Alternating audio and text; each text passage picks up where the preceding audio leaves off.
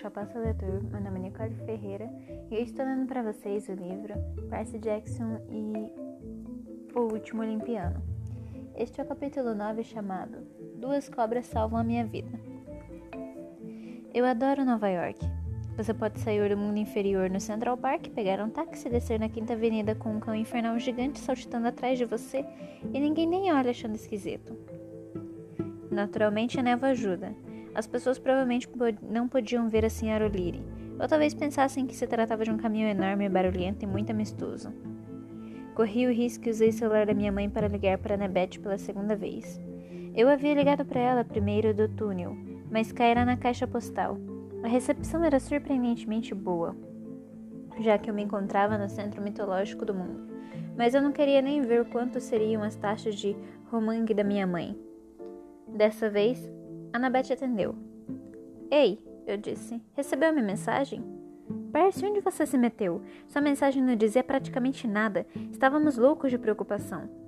Conto tudo depois. Falei, embora não tivesse a menor ideia de como iria fazer isso. Onde você está? Estamos a caminho, como você pediu, quase chegando ao túnel de Kings para Mindington. Mas Percy, o que você está planejando? Deixamos o acampamento praticamente indefeso e não existe possibilidade de os deuses. Confia em mim, falei. Encontro vocês lá. Desliguei. Minhas mãos estavam tremendo. Eu não tinha certeza se aquela tremedeira era uma reação tarde ao meu mergulho no Estige ou por causa da expectativa em relação ao que estava prestes a fazer. Se nada funcionasse, estar, invulnerável não ia me poupar de explodir em mil pedaços. Enfim, era fim de tarde quando o táxi me deixou no Empire State. A senhora O'Leary saltitava de um lado para o outro na Quinta Avenida, lambendo táxis e cheirando carrocinhas de cachorro-quente. Ninguém parecia notá-la, embora as pessoas se desviassem e parecessem confusas quando ela se aproximava. Assoviei para que ela se aproximasse no momento em que três, três vans brancas pararam junto ao meio-fio. Traziam escrito Delphi Stoneberry Serviços que era o nome de disfarce do acampamento Meio Sangue. Eu nunca tinha visto as três vans no mesmo lugar de uma vez só, embora soubesse que elas transportavam para a cidade que produziam no acampamento. A primeira van era dirigida por Argus, nosso chefe de segurança de muitos olhos. As outras duas eram guiadas por Arpias, que eram basicamente híbridos, híbridos demoníacos de humanos, e galinhas, muito mal comportadas. Usavam as árpias principalmente na limpeza do acampamento, mas elas também se saíam muito bem no trânsito da cidade. As portas deslizaram, deslizaram abrindo-se. Um bando de campistas saltou, alguns parecendo tanto esverdeados em consequência ao longo trajeto. Eu estava feliz por tantos terem vindo. Pollux, Selena Beauregard, os irmãos Stowe, Michael Will, Jake Mason, Kate Gardner e Annabeth, assim como a maioria de seus irmãos. Kiron desceu da última van. Sua metade cavalo estava disfarçada na cadeira de rodas mágica, pois não utilizou a plataforma para deficientes. Oxalá de Ares não tinha vindo, mas tentei não ficar furioso por causa disso. Clarice era uma cabeça dura, idiota, turrona. Fim da história. Fiz uma contagem. 40 campistas ao todo. Não muitos para travar uma guerra, mas ainda assim era o maior grupo de meio-sangues que eu já vira reunido fora do acampamento. Todos pareciam nervosos. Eu entendi o motivo. Provavelmente estávamos emitindo tanta aura de semideuses que cada monstro no nordeste dos Estados Unidos sabia onde nos encontrar. Enquanto observava os rostos deles, todos aqueles campistas que eu conhecia havia tantos verões, uma voz incômoda sussurrava em minha mente. Um deles é um espião. Mas eu não podia me ater a isso. Eram, eles eram meus amigos. Eu precisava deles. Então me lembrei do sorriso maléfico de Cronos. Não se pode contar com os amigos. Eles sempre vão desapontá-lo. Annabeth aproximou-se de mim. Estava vestida com roupa de camuflagem preta, com sua faca de bronze celestial presa ao braço e a bolsa de, do laptop pendurada no ombro. Pronta para esfaquear alguém ou navegar pela internet, o que viesse primeiro. Ela franziu a testa. O que foi? O que foi o quê? Perguntei. Você está me olhando de um jeito engraçado. Percebi que estava pensando na minha visão de Annabeth me puxando no rio Stygian. Ah, não é nada. Voltei-me para o restante do grupo. Obrigado por vir, pessoal. Kiron, você primeiro. Meu amigo mentor sacudiu a cabeça. Eu vim para lhe desejar sorte, meu garoto. mas faço questão de nunca visitar o Olimpo, a menos que seja convocado. Mas você é o nosso líder? Ele sorriu. Sou seu instrutor, seu professor. Não mesmo que ser seu líder. Vou reunir os aliados que puder. Talvez ainda se não seja tarde demais para convencer meus irmãos centauros a ajudar. Enquanto isso, você chamou os campistas aqui, Percy. Você é o líder. Eu queria protestar, mas todos me olhavam com expectativa, inclusive Annabeth. Respirei fundo. Ok. Como eu disse a Annabeth pelo telefone, algo ruim vai acontecer esta noite. Algum tipo de armadilha. Temos de, Temos de pedir uma audiência com Zeus e convencê-la a defender a cidade. Lembrem-se, não podemos aceitar o não como resposta. Pedi a Argus que tomasse conta da Sra. O'Leary, e nenhum dos dois pareceu feliz com isso. Kiron apertou minha mão. Você vai se sair bem, Percy. Tenha em mente suas forças e tome cuidado com suas fraquezas. Aquilo parecia sinistramente semelhante ao que Aquiles me dissera. Então me lembrei que Quirón havia educado Aquiles. Isso não serviu exatamente para me tranquilizar, mas assenti, assenti e tentei lhe dirigir um sorriso confiante. Vamos? disse eu aos campistas. Um segurança estava sentado atrás da mesa do saguão lendo um livro grosso com uma flor estampada na capa preta. Ele ergueu os olhos quando todos nós entramos em fila com nossas armas e armaduras tilindando. Visita escolar? Estamos quase fechando. Não, sessentésimo andar. Ele nos examinou. Seus olhos eram de um pálido azul e sua cabeça era completamente careca. Eu não sabia dizer se ele era humano ou não, mas parecia ver nossas armas. Portanto, acho que a névoa não enganava. Não existe esse andar, garoto. Ele disse essas palavras como se fosse uma fala necessária, na qual ele não acreditava. Vão embora. Debrucei-me sobre a mesa. Quarenta semideuses atraem uma quantidade tremenda de monstros. Você quer mesmo que fiquemos aqui no seu saguão? Ele pensou um pouco. Então acionou um botão, e o portão de segurança se abriu. Sejam rápidos. Você não vai querer que passemos pelos detectores de metal, acrescentei. Ah, não, concordou ele. Elevador à direita. Acho que você conhece o caminho. Atirei um dracma de ouro para ele e entramos. Concluímos que seria necessárias duas viagens para que todos subissem de elevador. Fui com o primeiro grupo. A música ambiente no elevador era diferente da que tocava na minha última visita. Aquela música antiga de discoteca, discoteca, Stein Live. Uma imagem aterrorizante atravessou minha mente. Apolo de calça, boca de sino e camisa de seda justa. Fiquei feliz quando as portas do elevador finalmente se abriram com um tilindar. À nossa frente, um caminho de pedras flutuantes que, em meio às nuvens, conduzia o Monte Olimpo. Parava quase de dois metros acima de Manhattan. Eu vi o Olimpo várias vezes, mas a visão ainda me tirava o fôlego. As mansões cintilavam em dourados e brancos contra as encostas da montanha. Jardins floresciam em uma centena de terraços, Fumaça aromatizada subia de braseiros que ladeavam as ruas sinuosas. E bem no topo da colina coberta de neve erguia-se o principal palácio dos deuses. Era majestoso, como sempre, mas algo parecia errado. Então percebi que a montanha estava silenciosa. Não havia música, nem vozes, nem risos. Annabeth me observava. Você parece diferente. Onde exatamente você esteve? As portas do elevador tornaram-se abrir e o segundo grupo de meio-sangue se juntou a nós. Eu conto mais tarde, falei. Vamos. Atravessamos a ponte no céu até as ruas do Olimpo. As lojas estavam fechadas, os parques vazios. Um par de musas sentava-se num banco dedilhando liras flamejantes, mas não pareciam concentradas. O ciclope solitário varria a rua com as raízes de um carvalho. Um deus menor nos avistou, deu uma sacada e entrou, fechando as persianas. Passamos sobre um grande arco de, de mármore com estátuas de Zeus e Hera, de cada lado. Anabete fez uma careta para a rainha dos deuses. Eu a odeio, murmurou.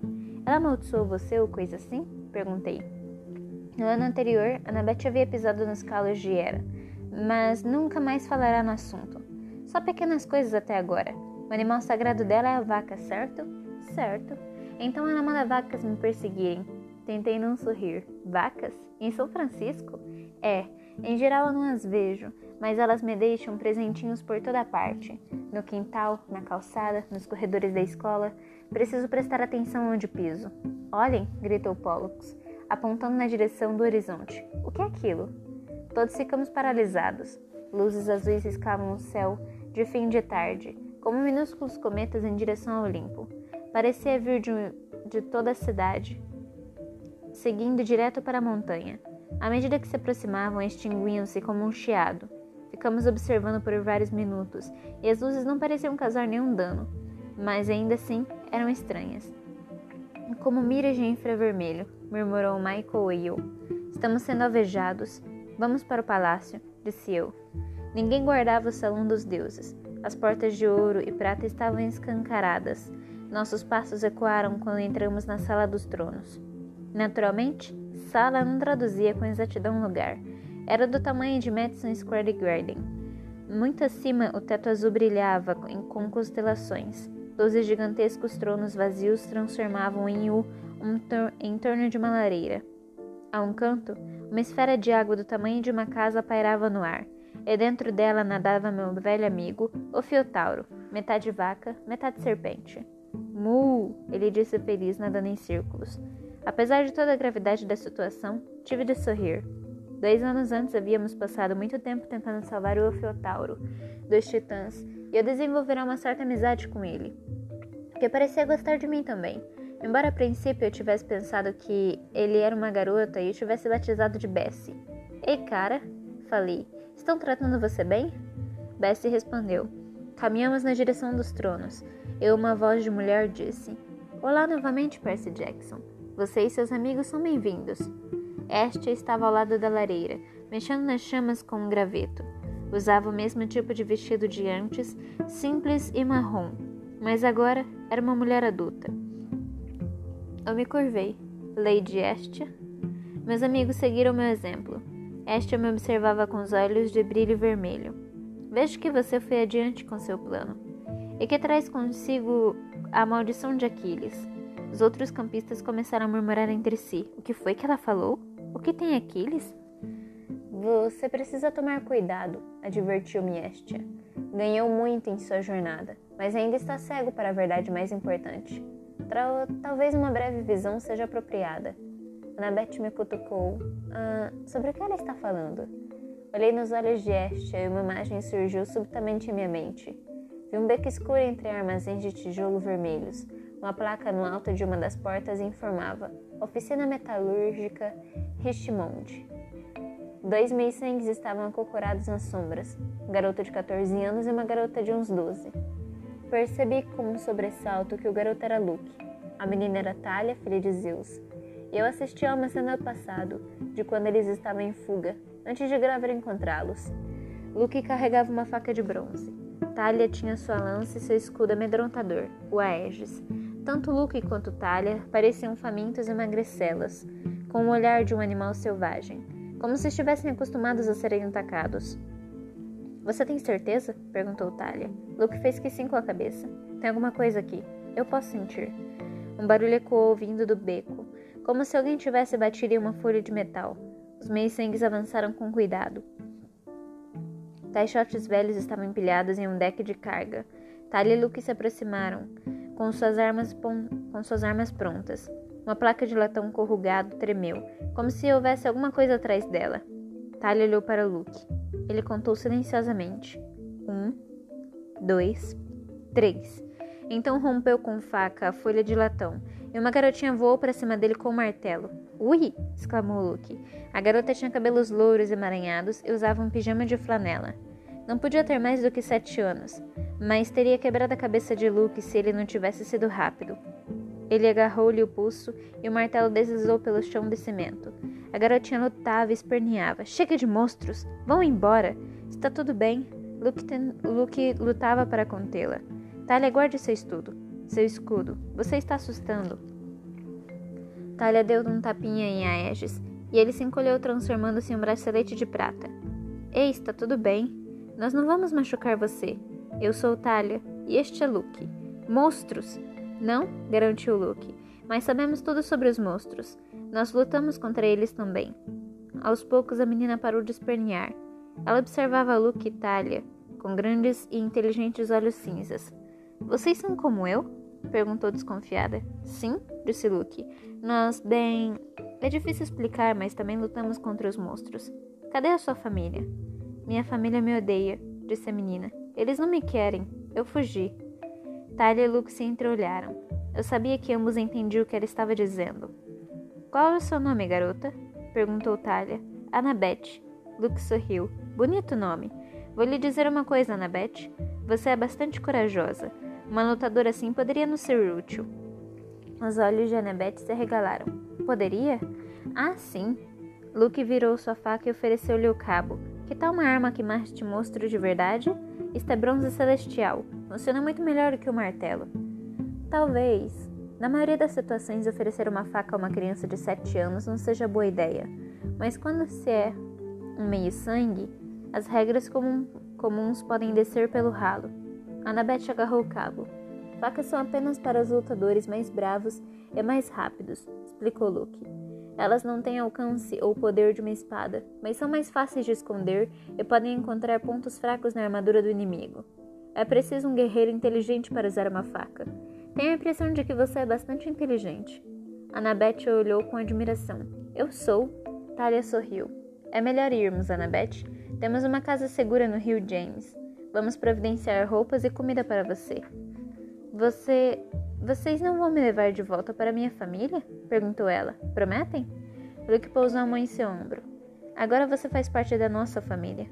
E eu prometo que não vou deixar que nada machuque você.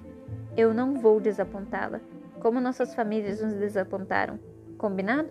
Combinado, disse Annabeth alegremente.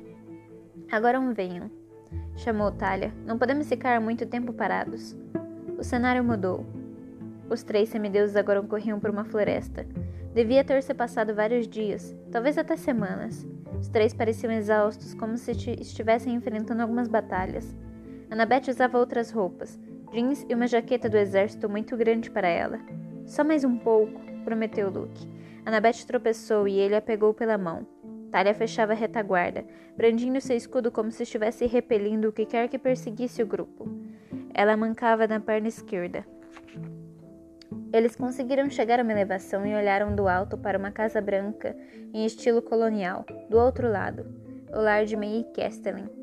Muito bem, disse Luke, respirando com dificuldade. Vou entrar sem ser percebido e pegar comida e remédio. Esperem aqui. Luke tem certeza? perguntou Talia. Você jurou que nunca mais voltaria aqui. Se ela pegar você. Não temos escolha, grunhiu ele. Queimaram nosso esconderijo mais próximo, e você precisa tratar esse ferimento na perna.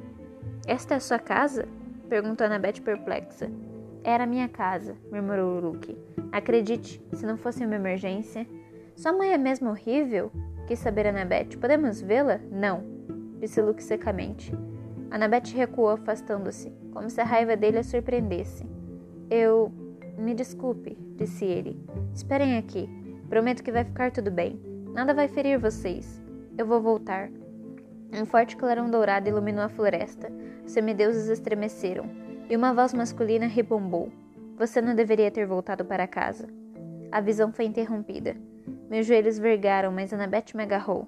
Percy? O que aconteceu? Você. Você viu aquilo? Perguntei. Viu o quê? Olhei para Estia, mas o rosto da deusa não tinha expressão. Lembrei-me de algo que ela me dissera na floresta. Se quiser entender seu inimigo, Luke, precisa entender sua família. Mas por que ela havia me mostrado aquelas cenas? Por quanto tempo eu fiquei fora do ar? Murmurei. Annabeth franziu as sobrancelhas. Percy, você não ficou fora do ar. Você apenas olhou para este um segundo e desabou. Eu podia sentir todos os olhares sobre mim. Não podia me dar o luxo de, mostrar fraqueza. O que quer que aquelas visões significassem, eu precisava me manter concentrada em nossa missão. Uh, Lady Estia? Viemos tratar de um assunto urgente. Precisamos ver. Sabemos do que você precisa. Afirmou uma voz masculina. Estremeci, pois era a mesma voz que encerrará a visão. Um deus tremeluziu, corporificando-se ao lado de Estia. Aparentava 25 anos, tinha cabelos grisalhos encaracolados e feições de elfo. Vestia um uniforme militar de piloto com minúsculas asas de pássaro tremulando do capacete e nas botas de couro preto. Na dobra de seu braço havia um comprido cajado, no qual se entrelaçavam duas serpentes vivas. Vou deixá-los agora, disse Estia. Ela fez uma mesura para o aviador e transformou-se em fumaça, desaparecendo. Eu entendi a sua pressa em partir. Hermes, o deus dos mensageiros, não parecia feliz. Olá, Percy. Ele franziu a testa como se estivesse aborrecido comigo. Eu me perguntei se, de alguma forma, ele sabia sobre a visão que eu acabara de ter. Queria perguntar por que ele estava na casa de May Castellan naquela noite. E o que, que acontecerá depois que ele apanhou Luke? Lembrei-me de quando conheci Luke no acampamento Meio Sangue. Perguntará a ele se já havia encontrado o pai, e ele me olhará com armadura e dissera, uma vez. Mas dava para ver pela expressão de Hermes que aquela não era a melhor ocasião para tocar no assunto. Curvei-me sem jeito. Lord Hermes? Ah, certo, uma das cobras disse em minha mente. Não nos diga, não nos diga oi, somos apenas répteis. Jorge, repreendeu a outra cobra, seja educado. Olá, Jorge, disse eu. Oi, Marta. Você trouxe um rato para nós? perguntou Jorge. Jorge, para com isso, disse Marta. Ele está ocupado. Ocupado demais para ratos? Isso é muito triste. Decidi que era melhor não discutir com Jorge. Ah, Hermes, falei. Precisamos falar com Zeus. É importante. Os olhos de Hermes eram frios como aço. Eu sou o mensageiro dele. Posso levar a mensagem? Atrás de mim, os outros semideuses se remexiam inquietos. As coisas não estavam correndo conforme o planejado. Talvez se eu tentasse falar com Hermes em particular. Pessoal, por que vocês não fazem uma inspeção na cidade?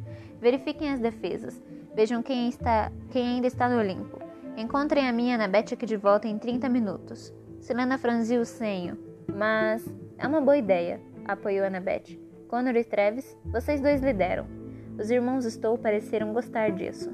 Receber uma responsabilidade importante, bem na frente do pai, em geral eles não lideravam nada exceto guerras de papel higiênico. Vamos nessa, disse Traves. Eles conduziram os outros saindo da sala dos tronos, deixando a minha Annabeth com Hermes. Meu senhor, disse Annabeth, Cronos vai atacar Nova York.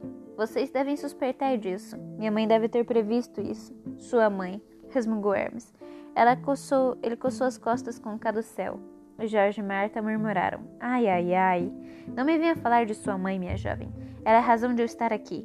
Zeus não queria que nenhum de nós deixasse a linha de frente, mas sua mãe continuou a importuná-lo sem parar. É uma armadilha, uma distração, blá blá blá. Ela mesma queria voltar, mas Zeus não ia deixar sua principal estrategista sair do seu lado enquanto combatemos Tifão. E então, naturalmente, ele me mandou para falar com vocês. Mas é mesmo uma armadilha, insistiu Annabeth. Zeus é cego? Um trovão reverberou pelo céu. Eu tomaria cuidado com os comentários, garota, avisou Hermes. Zeus não é cego, nem surdo. E ele não deixou o Olimpo completamente indefeso. Mas tem muitas luzes azuis. Sim, sim, eu as vi. Algum truque daquela insuportável deusa da magia, Hecate. Eu aposto, mas eu aposto. Mas vocês devem ter notado que ela não está causando dano nenhum. O Olimpo tem fontes, fortes proteções mágicas. Além disso, Éolo, rei dos ventos, enviou seus mais poderosos seguidores para guardar a cidadela. Ninguém exceto os deuses podem se aproximar do Olimpo pelo ar. Seria derrubado do céu. Levantei a mão. Ah, e quanto àquela coisa de materialização e teletransporte que vocês fazem? Essa é uma forma de viagem aérea, Jackson. É muito rápida, mas os deuses do vento são mais. Não, se Cronos quer Olimpo, terá de atravessar a cidade inteira com seu exército e subir de elevador. Você consegue vê-lo fazendo isso? Hermes fazia com que a cena soasse bem ridícula. Hordas de monstros subindo pelo elevador, vindo de cada vinte de cada vez, ouvindo Stay Alive. Ainda assim, aquilo não me agradava. Talvez apenas alguns de vocês pudessem voltar, sugeri. Hermes sacudiu a cabeça impaciente. Percy Jackson você não entende. Tifão é o nosso maior inimigo. Pensei que fosse Cronos. Os olhos do deus fugaram. Não, Percy. Nos velhos tempos, o Olimpo foi quase vencido por Tifão. Ele é o marido de Equidna. Eu a encontrei no arco, murmurei. Não é uma criatura das mais agradáveis. E pai de todos os monstros. Nunca podemos nos esquecer do quanto ele esteve perto de nos destruir, do quanto nos humilhou. Éramos mais poderosos nos velhos tempos. Agora não podemos esperar nenhuma ajuda de Poseidon, pois ele está travando a sua própria guerra. Hades se mantém sentado em seu reino e não faz nada, e Deméter e Persephone o seguem. Vai ser preciso todo o poder que nos resta para resistirmos ao gigante da tempestade. Não podemos dividir nossas forças, nem esperar até que ele chegue a Nova York. Precisamos combatê-lo agora. Estamos fazendo progresso. Progresso? Perguntei. Ele quase destruiu St. Sim, admitiu Hermes, mas destruiu apenas metade do Connecticut. Ele está ficando mais lento, perdendo força. Eu queria discutir, mas aquilo soava como se Hermes estivesse tentando convencer a si mesmo. No canto, Golfeotaro mugiu tristemente. Por favor, Hermes, pediu Annabeth. Você disse que minha mãe queria vir. Ela nos mandou alguma mensagem? Mensagens? murmurou ele. Vai ser uma ótima função, disseram-me. Não terá muito trabalho, mas muito, mas muito adoradores. Hum. Ninguém, ninguém se importa com o que eu tenho a dizer. O importante é sempre a mensagem de outra pessoa. Roedores, refletia Jorge. Estou dentro, se o assunto for roedores. Psiu, repreendeu Marta. Nós nos importamos com o que Hermes tem a dizer, não é, Jorge? Ah, com certeza. Podemos voltar para a batalha agora? Quero entrar no, no modo laser outra vez. Aquilo é divertido. Quietos vocês dois, grunhiu Hermes. O deus olhou para Anabete, que estava com grandes olhos cinza, em súplica. Tá, disse Hermes. Sua mãe pediu que os avisasse que estão por sua conta. Que precisam defender Manhattan sem a ajuda dos deuses. Como se eu não soubesse disso. Por que pagam a ela para ser a deusa da sabedoria? Eu não sei. Algo mais? perguntou Annabeth. Ela disse que vocês deveriam tentar o plano 23 e que você saberia o que isso significa. O rosto de Annabeth ficou pálido. Era óbvio que ela sabia o que a mãe queria dizer. Eu não tinha gostado. Prossiga. Última coisa. Hermes olhou para mim. Ela me pediu que dissesse a Percy. Lembre-se dos rios e uh, algo sobre ficar longe de sua filha. Não sei bem qual rosto ficou mais vermelho, o de Annabeth ou o meu. Ah, obrigada, Hermes. Eu. Eu queria dizer. Sinto muito por Luke. A expressão do deus endureceu, como se ele tivesse se transformado em mármore. Você não deveria ter tocado nesse assunto. Annabeth deu um passo para trás, nervosa. Desculpe-me. Desculpas não resolvem. Jorge e Marta se reenroscaram no caducel e tremeluziu e transformou-se em algo que parecia uma arma de choque de, de alta voltagem. Você deveria tê-lo salvado quando teve a chance grunhiu Hermes para Annabeth. É a única que poderia ter feito isso. Tentei me interpor entre eles. Do que está falando? Annabeth não. Não a defenda, Jackson. Hermes voltou a arma de choque em minha direção. Talvez você devesse culpar a si mesmo. Eu devia ter mantido a minha boca fechada, mas tudo que eu conseguiria pensar era em desviar sua atenção de Annabeth.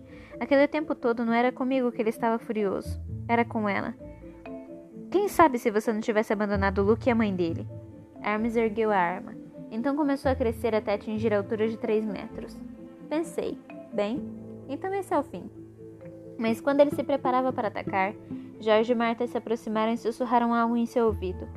Hermes trincou os dentes, abaixou a arma, que voltou a se transformar em um cajado. Percy Jackson, por você ter assumido a maldição de Aquiles, eu devo poupá-lo. Agora você está nas mãos das parcas, mas nunca mais vai falar comigo desta forma. Você não tem a menor ideia do quanto sacrifiquei, do quanto a voz dele falhou. E ele voltou ao tamanho de um humano. Meu filho, meu maior orgulho, minha pobre May. Eu parecia tão arrasado que eu não soube o que dizer. Num minuto ele parecia prestes a nos aniquilar, agora parecia precisar de um abraço. Olhe, Lord Hermes, por favor me desculpe, mas eu preciso saber o que aconteceu com a May. Ela disse algo sobre o destino de Luke e seus olhos Hermes me afuzilou com o olhar e minha voz fraquejou. Porém, a expressão em seu rosto não era de raiva, era de dor, dor profunda, inconcebível. Vou deixá-los agora, ele disse tenso. Tenho uma guerra para lutar. E começou a brilhar. Virei-me para o outro lado e me certifiquei de que Annabeth fizesse o mesmo, pois ela ainda estava paralisada de choque. Boa sorte, Percy, sussurrou Marta, a cobra. Hermes explodiu com a claridade de uma, de uma supernova, então desapareceu.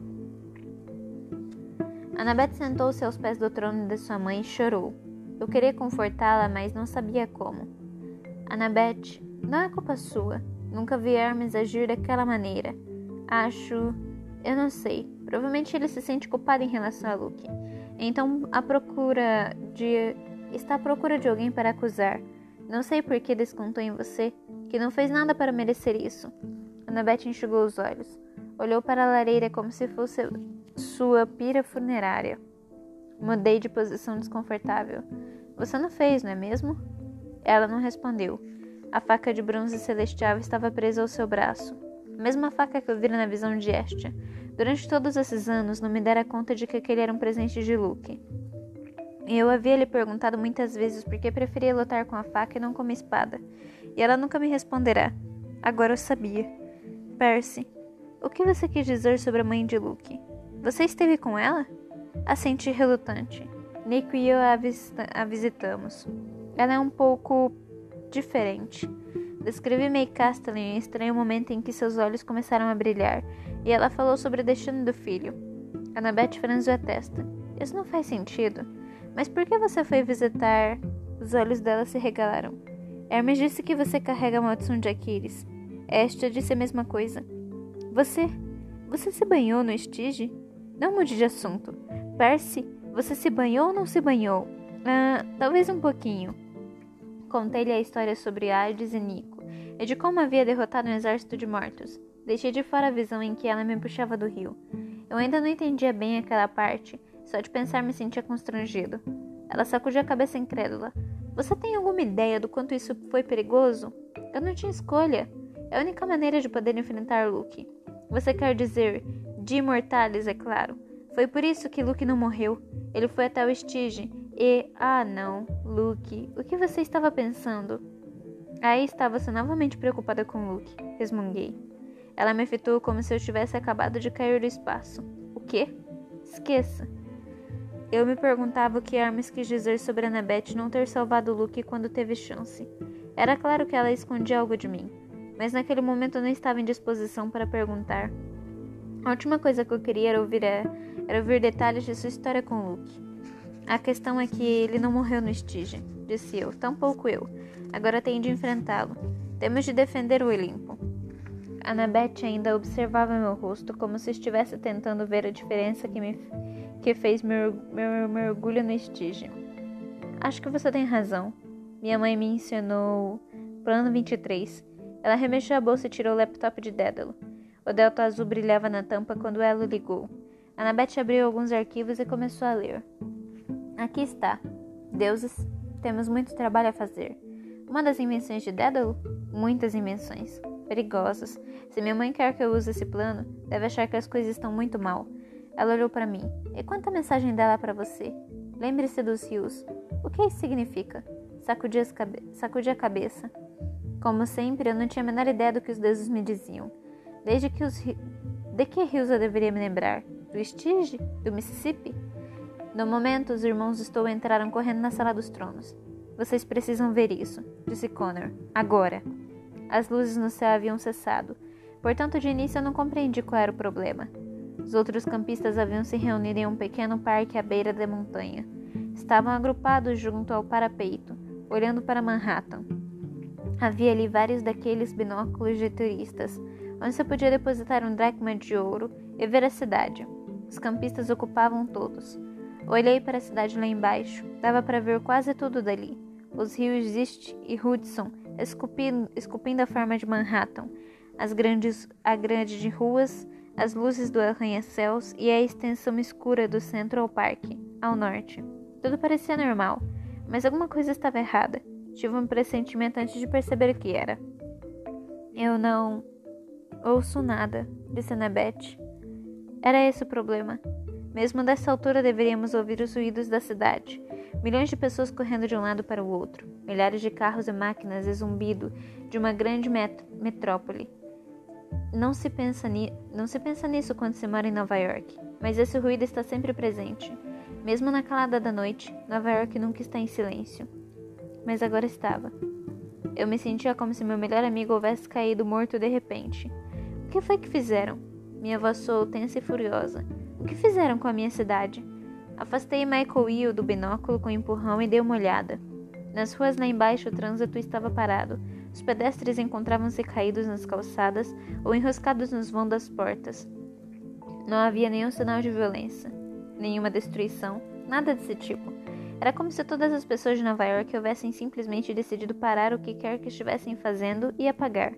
Estão mortos? perguntou Selena atônita. O frio tomou conta do meu estômago. Um verso da profecia ressoou em meus ouvidos. No sono sem fim, o mundo estará. Lembrei-me da história de Grover sobre o encontro com Deus Morfeu no Central Park. Tem sorte de eu estar poupando minha energia para o evento principal. Mortos não, disse eu. Morfeu pôs a ilha de Manhattan inteira para dormir. a invasão começou. Este foi o capítulo 9. A gente se vê no capítulo 10 chamado Compra alguns novos amigos. Até breve!